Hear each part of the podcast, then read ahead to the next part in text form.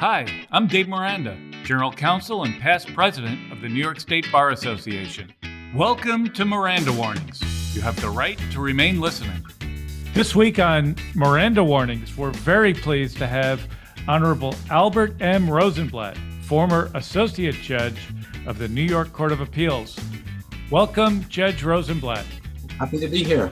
Great to have you with us. Uh, Judge Rosenblatt served on the Court of Appeals from 1999 to 2007 and currently teaches at NYU School of Law. And he's the author of The Eight, The Lemon Slave Case, and The Fight for Freedom. And, Judge, I'm so happy that you're with us here today, but also happy that you put the time and effort into researching and, and writing uh, this book about this very important case in in New York's history. Uh, it's a very compelling book. Uh, I think it read a little bit like it could be a movie. The case exemplifies New York's legal stand against slavery just before the Civil War, during the years of 1852 to 1860. And I think it would be really great just to get started, Judge, to uh, before we get into the legal issues, just a little background about the the facts of the case. Yeah. Well, it's nice to see the book right next to your left elbow, so it's right in hand. Yes, and uh, right here. Uh, the the uh, SUNY Press put it out, and they did a fine job with the pictures and uh, the layout. And I'm I'm very pleased with the way they they put it all together. Uh, I had begun uh, my interest in the case when on the New York Court of Appeals the people in the building on Eagle Street in Albany were, we were all faintly aware of the Lemon slave case, but we didn't know too much about it. We sort of had the, we sort of had the, uh, the faint idea that uh, we got it right and that the result in the Lemon slave case was the opposite of the result that, at least in dictum, was in the Dred Scott case by the US Supreme Court. And uh, latching on to an interest in the case, I decided to actually read it. Uh, it's not easy reading because in this days, uh, today's writing, we value and we emphasize clarity. Uh, the writing in those days was much more prosaic and uh, more difficult to get through with phrases upon phrases in the syntax. But I did get through it and I understood what was going on. And shortly after that became interested in the real people recognizing that this case is not a mere legal abstraction but it's about people.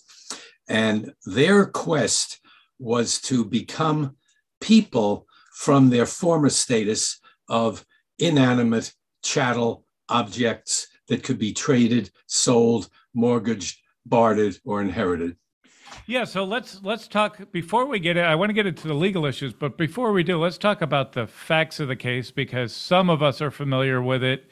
Uh, it's uh, a, a, fascinating uh, factual circumstance. This is uh, the the Lemon slave case involves individuals, the Lemons, who were slaveholders in Virginia. They were moving, and they stop off with their slaves in New York and they have to change ships. And at the time, this is 1852. Virginia is a slave state. Louisiana is a slave state. New York is a free state. And in New York, uh, they recognize the fact that other states have slaves, but in New York, they don't recognize the fact that they're slaves. And so the the Lemons and take their whole all their possessions, including their slaves, up to New York um, they have to change ships. They're there for I don't know overnight, a few hours, and then then Judge, tell us uh, tell us what happens. You're exactly on the mark. Thanks for that uh, condensed, good little factual account. They left Virginia uh, on their way to Texas, which beckoned. Uh, there were 17 of them, nine in the Lemon family, white slave owners, and the eight enslaved. Uh, they were heading for Texas because Texas offered land and uh, uh, open slavery. And uh, because of a hitch in the travel plans, as you pointed out, by the time they got to Richmond, from which they were about to go south to New Orleans and then to Texas, the vessel left from Richmond, and the people in Richmond said, Well, you missed the boat to New Orleans and you can't get to Texas that way. But if you go to Norfolk and there to New York, there's a steamer leaving more often, and you can go from New York to Louisiana to Texas. So on the steamer, on the way, they were all piled in uh, steerage, except the family, the white family, of course. And in steerage, a young man named Nathan Lobham approaches them, the eight of them, in steerage, and he says, uh, "Do you folks, do you folks want to be free?" And this jarred the younger boys, and the two moms, Emma, 23, and Nancy, 18, which tells you something about the age uh, of uh, conception and, and birth among the slavery women population. And those two women kind of led the group of eight, right? It was- 20 the 23 year old and the 18 year old. Exactly. The two moms were in charge. 23, em- Emmeline was older. The uh, uh, she was either 16 or 18. Nancy uh, was the uh, second mom, and the rest were kids, which meant they couldn't be of use to the family in farming because the women were pregnant often as not, and the rest of them were not sturdy enough to operate a farm or to help operate a farm. So uh, the, the two moms say, okay, yes, we're going to take our chances to be free. So when they get to New York, Nathan Lobham, who was a steward on board the vessel that had been coming from Norfolk to New York, sends out three messages. One to a restaurant populated by African American people, a second to Louis Napoleon, who was a conductor on the Underground Railroad and who made a job and a life of getting thousands of people from fugitive status onto the Underground Railroad over to Canada, from which the terminus was often as not Buxton, Canada. And the third message went to a lawyer. Lord knows how Nathan Lobham knew who to send this to, but he sent it to a spirited, enterprising, rock'em sock'em lawyer named Erastus Culver. And when the three messages got out, Louis Napoleon and Culver immediately, that was a Saturday morning, went over to what was then the Superior Court of the City of New York. They found Judge Elijah Paine on duty Saturday morning, and they went in and they asked them for a writ of habeas corpus.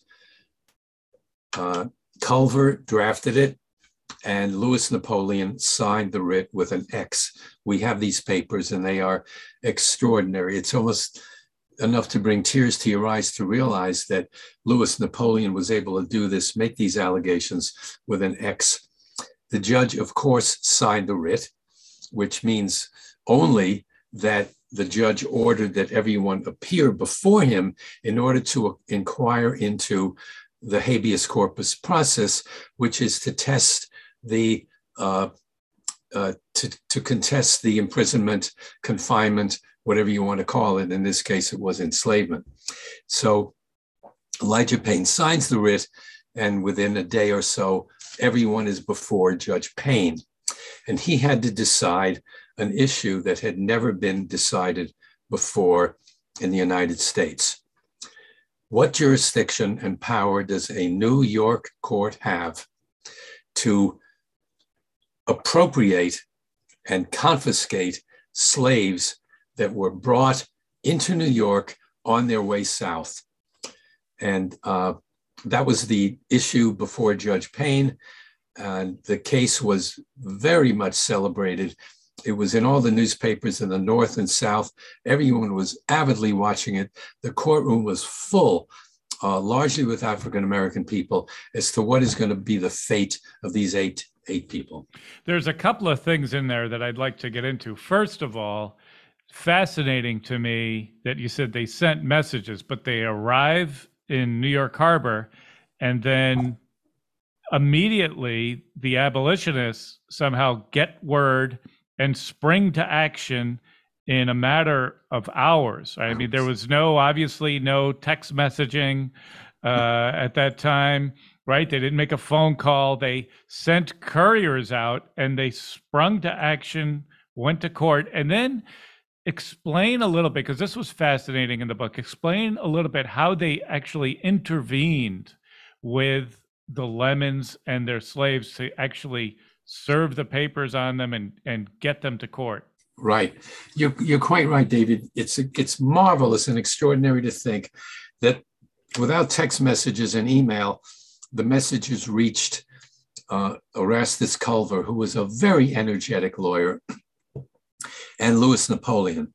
We're not sure of the role that was played in the African American restaurant, but the word went out on the street, and that was probably uh, to the benefit of the enterprise.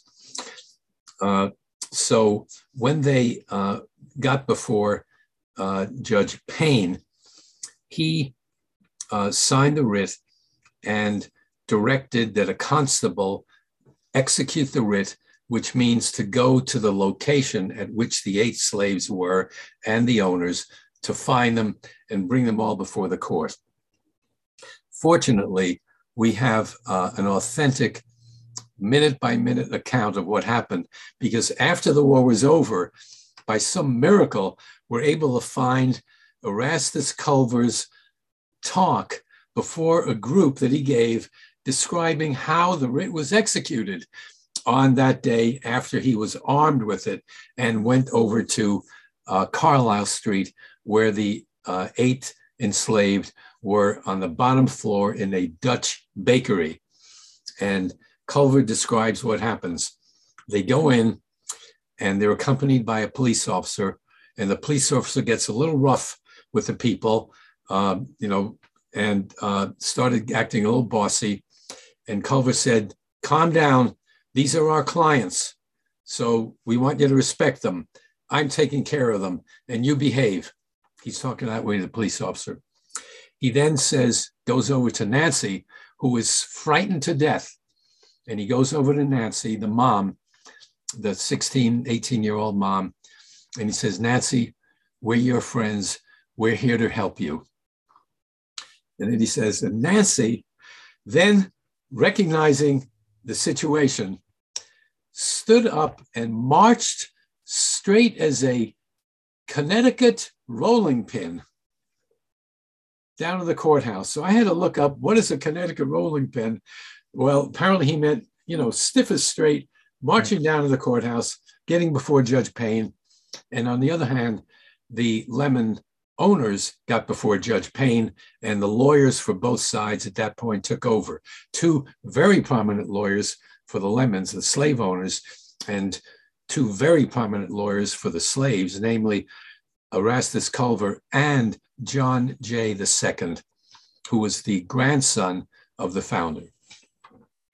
So, so now they're in court, right? And there, we'll talk a little bit about the legal issues. But was what was so fascinating to me was placing this case in the continuum of what's going on in our country, right? So Right. this is 1852. The Lemon case begins. Um, New York State abolished slavery in 1827. Right. Um, it did, at at least initially, permit slaveholders from other states to bring in their slaves and keep them in New York for a period of up to nine months. But then in the 1840s, New York specifically revoked that rule, and this becomes significant later. Um, and then in 1850, the federally they passed the Fugitive Slave Act, which is if a slave escapes and is a fugitive to another state that's a free state, the the slave has to be returned. They can't go and have uh, be free in another state if they escape. And that law would seemingly prevent New York from taking action um, in favor of these individuals who were slaves. But uh, there's a very unique uh, approach to it that uh, you know we can talk about. So let's talk a little bit about. So they're in court, and and what are the issues that the the judge is presented with? Well, before the uh, actual case began, uh, there was an episode that uh, renders what this case could be described as uh, an adventure story. As they're sitting there, the two moms on one side of the courtroom with infants at their breasts and the Lemon owners on the other side, Juliet Lemon, the owner, walks over to Emmeline and Nancy and she says to them just before the judge comes out on the bench, Why are you doing this to us? You're our only asset. Why are you leaving us? Aren't we one big happy family? And when we read these words today, we're just in, in complete awe as to the, that a woman could actually believe that enslavement is better than freedom as we live in, in our world today. And Emmeline uh, started to cry because she knew only enslavement. And here's her owner, who had complete dominance over her up through that minute, saying, Don't leave. So she's torn on the one hand of getting a plea, being implored by someone who had total subjugation over her. And on the other hand, what may have been a notion to process the idea of freedom. And in the news accounts, some reporters heard this, and some news accounts said, No, we're not one happy family. You sold my husband away from me. Now, we don't know whether Juliet Lemon did it or whether the others did it, but that was in her mind. And she says, No. And in the book, I said, Well, she's taking her chances with the judge. Maybe she saw something uh, in Judge Paine's eyes earlier, if she happened to see him, but we, we just don't know. Or maybe by then he was out on the bench. Uh, but she decided to go and risk uh, uh, risk the result because if the judge ruled the other way, she would have to go back to a very angry owner. Yeah, so so I, I think that was a very compelling part of the book, uh, very dramatic, and of course, you know, obviously these these uh, Emmeline and and the others, there was a lot at stake here, right? So if they and nobody knew how this case was going to turn out, uh, and if they were not successful, now they're going back as rebellious slaves. They're not going back, even if the situation they had maybe wasn't as horrendous as as others um, may have had in the South. They were, uh, you know, they were now going to go back to most likely worse conditions than they had before. But as Emmeline said at the time, they said, "Didn't we treat you well?" And she said, "No, you sold my husband. I don't consider that to be right. treating treating me well." Right. And so uh, yeah, but you know, part of that is just the you know when you hear the lemon saying you know kind of shocked that anyone wouldn't want to be their slave, uh, just the lack of awareness and respect for humanity that was prevalent. Incredible that that conversation could be held. That Juliet could actually put the case to Emmeline, saying, "Aren't you better off?" Enslaved. It's just it's just staggering to uh, consider that in today's world. Right. So and and so that's the beginning. That's just before the trial begins. She says, "No, we're going to take our chances with this right. with this judge." And uh, then they go in, and w- what are the issues that are that are argued by these, you know, uh, extremely capable lawyers on both sides? Yeah, um, it was uh, a, a, law issue so that there were no factual issues to be determined at the trial. The facts were known and agreed on. Not that they had to stipulate, but everyone knew what the facts were. Sure. There's only one, uh, maybe factual question that was at the heart of it. And as we read the record, it's just a, amazing to read Judge Elijah Paine's astuteness, because as you pointed out earlier, the Fugitive Slave Act of 1850 was one of the ugliest pieces of legislation ever uh, enacted by the United States Congress. Not only did it require the northern states to give back slaves, but it required northerners to help catch the slaves. And they were brought before federal commissioners who were paid twice as much money if they found for the slave owner than if they found for the enslaved. So that's the statute out there. Uh, so as they're making their arguments, the slave owners, lawyers, two very prominent, uh, respected uh, lawyers were saying, well, New York has no right to do this. New York cannot take property of people who had legal title in Virginia. New York has no jurisdiction to it to do it. It's against full faith and credit. It's against the comity clause. It's against the uh, uh, commerce clause, and it's against uh, the right of ownership of Virginians. The uh, other side, uh, Erastus Culver and John Jay said that uh, New York does not recognize property in human beings. And while this argument is going on, Judge Paine asks a question, three words. And when I read it, I thought, oh my goodness, this guy is so sharp. He said, Counsel, were they escaping? In other words, he's thinking, Am I bound by the Fugitive Slave Act? Because if they're not escaping, I'm not bound by the Fugitive Slave Act, and I can make a ruling independent of the Fugitive Slave Act and based on the New York statute by which the nine month sojourning period was stricken, meaning that when enslaved people set foot in New York, nine months minus nine months is zero, so that they become free when setting foot on New York soil. And when Paine asked, were they escaping? I thought, aha, that was a that was telegraphing to me, anyway, uh, where he's going. So, so the Fugitive Slave Act, as you indicated, required uh, even free states to go through the effort of uh, returning a slave who had escaped from a slave state and return them back to their owners. And this was 1850. Uh, you know, obviously, that's probably not something that most of the free states wanted.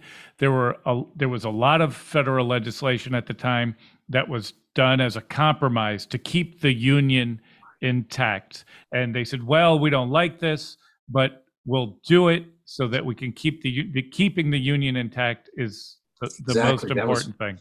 That was part of the compromise of 1850. And uh, as you point out, the northern states were not happy with it. And some of the states passed what they call personal liberty laws, state statutes to fight the Federal Fugitive Slave Act of 1850. For example, uh, I'll just be brief on this, but it's so uh, critical to what was going on in the country. The Chicago City Council said we're not going to cooperate with the Fugitive Slave Act. Uh, we're not going to obstruct because we're not going to block federal law, but we are instructing the police department not to lift the pinky to help the federals catch slaves. Police stand down, don't give any help, uh, any assistance, whatever, in catching any slaves. And online, uh, I was able to access the Chicago City Council minutes of 1850, uh, in which they made that uh, that directive. Isn't that amazing? That is a, that is amazing. There are so many uh, just fascinating and courageous uh, acts that took place uh, in this book, especially when you think about the time that we're, that we were in uh, then and what was going on in the country. So the lemons, so the, the loophole here that the, the judge finds is that the, lem, the, the slaves were not fugitive slaves. The lemons took them to New York voluntarily.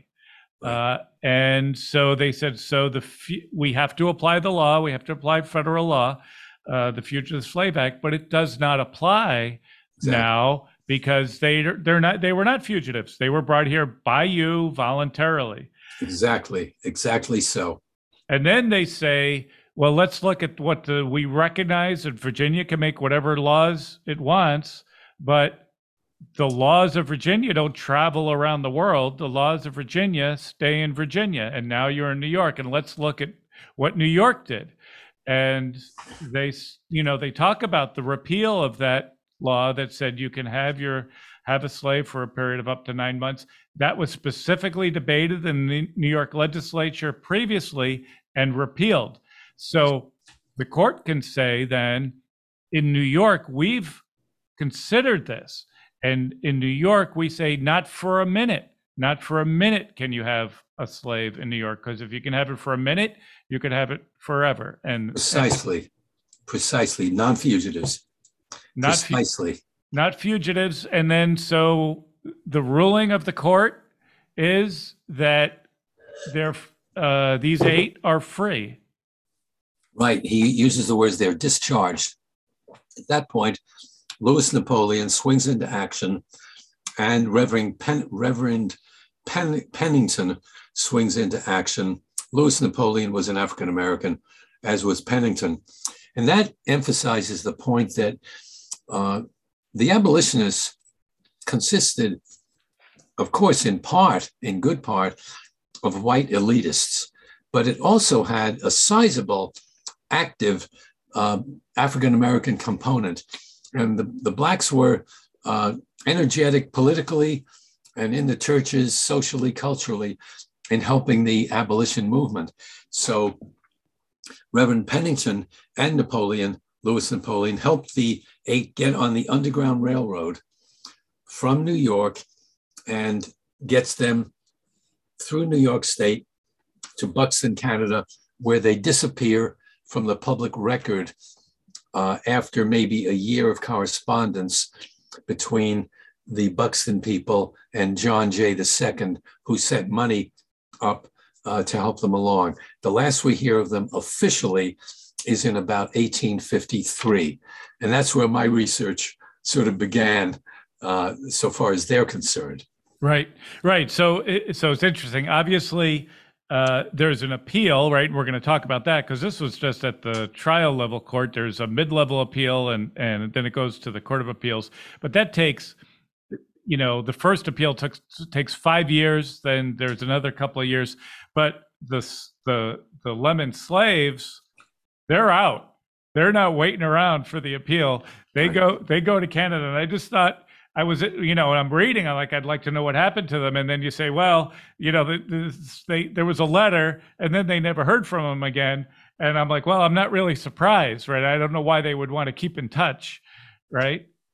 So, Now, another interesting feature, uh, David, was that uh, uh, when the court ruled that the slaves be confiscated and discharged, the merchants of New York felt so sorry for the lemon owners that they raised $5,500, which is a huge sum of money, to compensate the owners for the loss of their slaves. This says something about New York's ambivalence about, about Right. abolition. Uh, by and large, I'm going to guess we don't know that if the uh, if there was a plebiscite, uh, a vote taken throughout New York, probably more people would be against slavery. But the business interests in New York City were uh, in favor of keeping uh, good business rapport with Southern product, uh, cotton uh, products, banking, finance, manufacturing, retailing, loaning, and lending, and the like. And they wanted to keep uh, uh, business uh, relations with the South. So they gave money to the Lemons. right, they took up a collection, and I thought it was Right. fast. That that was also interesting because they were not supportive of this case. They're thinking, oh, if if this is going to be the standard, then states like Virginia, who we do a lot of commerce with, are not going to want to come to New York at all. They're not. They're not only they're not going to bring their slaves, they're not going to bring any of their products. They're not going to do anything with New York. And again, this is leading up to the Civil War. There was a lot of you know hostilities. Uh, I think Right. between the northern and southern states, and so those that were in commerce really like always they don't want to get involved in the politics they just want to keep the the commerce going and so i mean you talk about in the book that they raised like twice as much as these slaves uh, would have been worth on the market uh, at the time and Well, not twice as much, but more. Uh, right. the, well, the some of the uh, local critics were thinking that the the amount of money they paid the lemons was more than somewhat more than market value. So the lemons are happy. The yeah, they're so happy. happy. they never got to Texas. They went back to Virginia. They said we got all this money. We're going back to Virginia. Yeah. Uh, the the the eight slaves go to Canada. So why why does this case go on? The lemons move on. The slaves, former slaves, move on. You'd think the case would be moot. Exactly. And now you're talking like a lawyer, and this is what even non-lawyers would say. Wait a minute, the parties are gone. Who's aggrieved? Well, Right. Virginia comes marching in saying, We're aggrieved. We, Virginia, are aggrieved because that means that we're not able to bring slaves to New York for five minutes, even to go through New York. And the same would be true of North Carolina and Georgia and the other uh, South Carolina and the other uh, slaves, uh, slave states.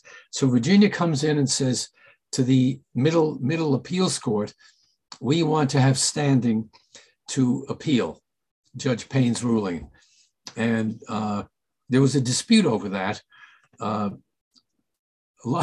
Erastus Culver writes an affidavit saying, "Why don't you go back and mind your own business and stop harassing us and stop trying to arrest people for teaching slaves how to read because Virginia passed a statute that said it's a crime to teach a slave how to read. So he was needling them and he was objecting to their even having standing. But the New York judges, uh, I guess, being circumspect and thinking, well, truth is, Virginia really does have standing. And out of, a, I guess, a sense of proportion or whatever, the New York uh, Middle Appeals Court says, yes, you can come in and you can appeal. Five years go by. Hard to explain why. Uh, maybe Virginia was in no hurry to appeal because they might have been happy that this is one state and that, uh, as far as in the other states, no one bought into Judge Paine's ruling and they figured maybe they could live with one uh, lemon case and they'll just leave leave things alone. Then uh, a couple of other states, Ohio and Maine, adopted Judge Paine's ruling by statute.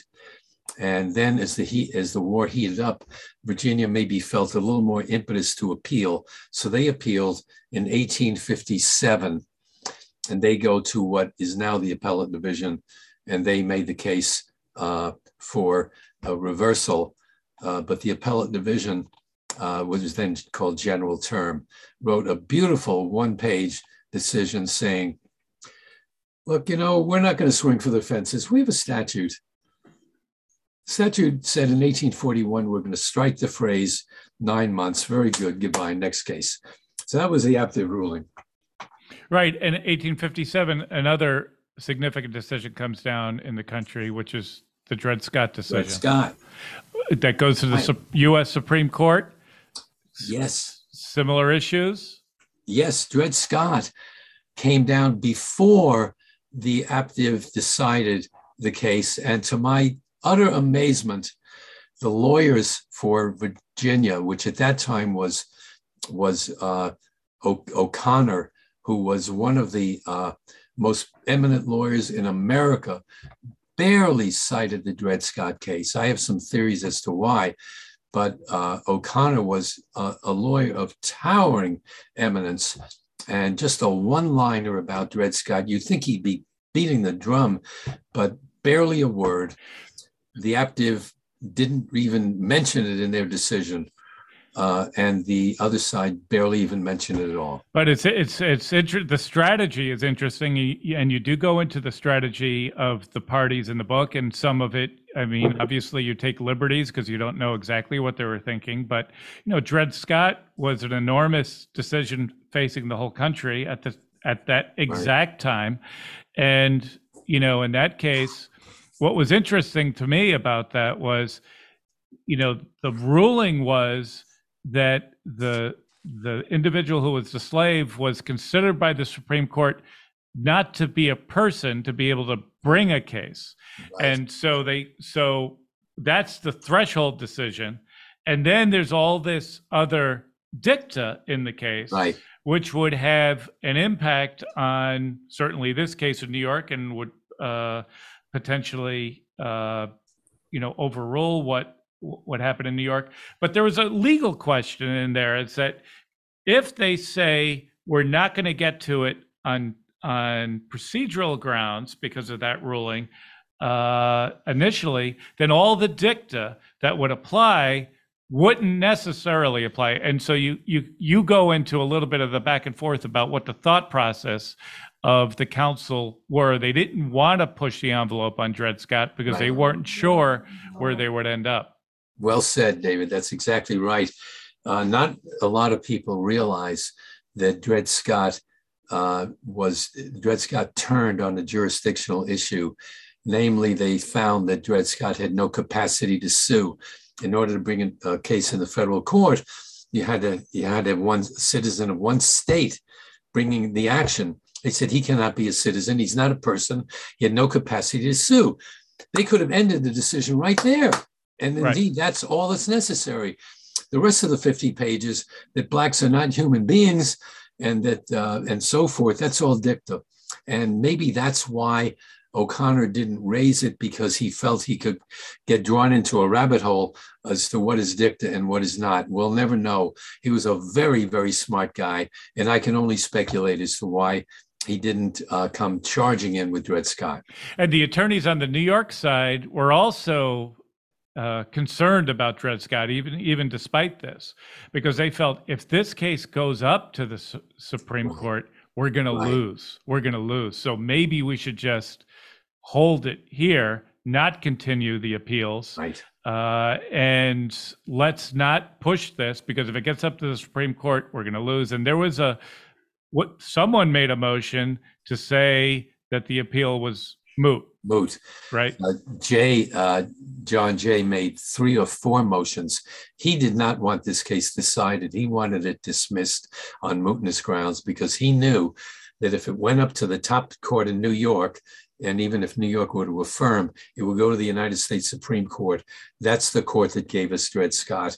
And there was little doubt in his mind and little doubt in the minds of most analysts that the US Supreme Court would drop the other shoe. And even Lincoln in his in one of his speeches alluded to the fact that that the Lemon case could be the second shoe dropping after Dred Scott. So uh, the abolitionists did not want this case anywhere near the United States Supreme Court. Why it was never appealed by Virginia after the New York Court of Appeals affirmed is still a complete mystery to me. Well, let's talk about that because I thought that was also fascinating. Right. Right. So, so it gets to the Court of Appeals, 1860. Right. 1860. We're on the Right. cusp. We're on the cusp of the Civil War. Right, Right. And uh, Court of Appeals affirms. right, Um, and so Virginia now has the chance to to bring it up to the Supreme Court, where they're going to have presumably a favorable a Oh. favorable court, right? yeah, But here, and you don't. I mean, you, this is maybe outside the book, but maybe Virginia wants to be aggrieved, right? I mean, we're looking at what's going on in the South. They're complaining. We can't get our rights. We can't.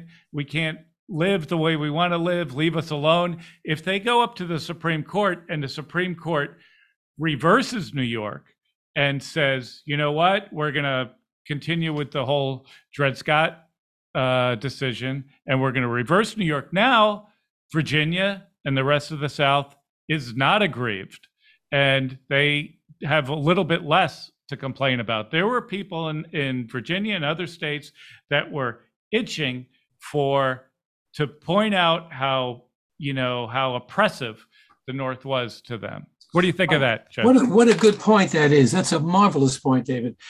Because after the New York Court of Appeals affirmed the discharge of the slaves in the spring of 1860, several months later, South Carolina secedes and says they give several reasons. And for one of the reasons, they say, you see, in New York, we can't look what they're doing to us in New York. Right, right. Uh, so they were blaming New York and the Lemon case as one of the reasons for seceding. Maybe the South wanted to harp on that so that the other states might feel aggrieved and then fire the shots at Fort Sumter. Uh, yeah, could be, could be. Um, hard to say. There were probably others who would want the case reversed uh, so that they could do that.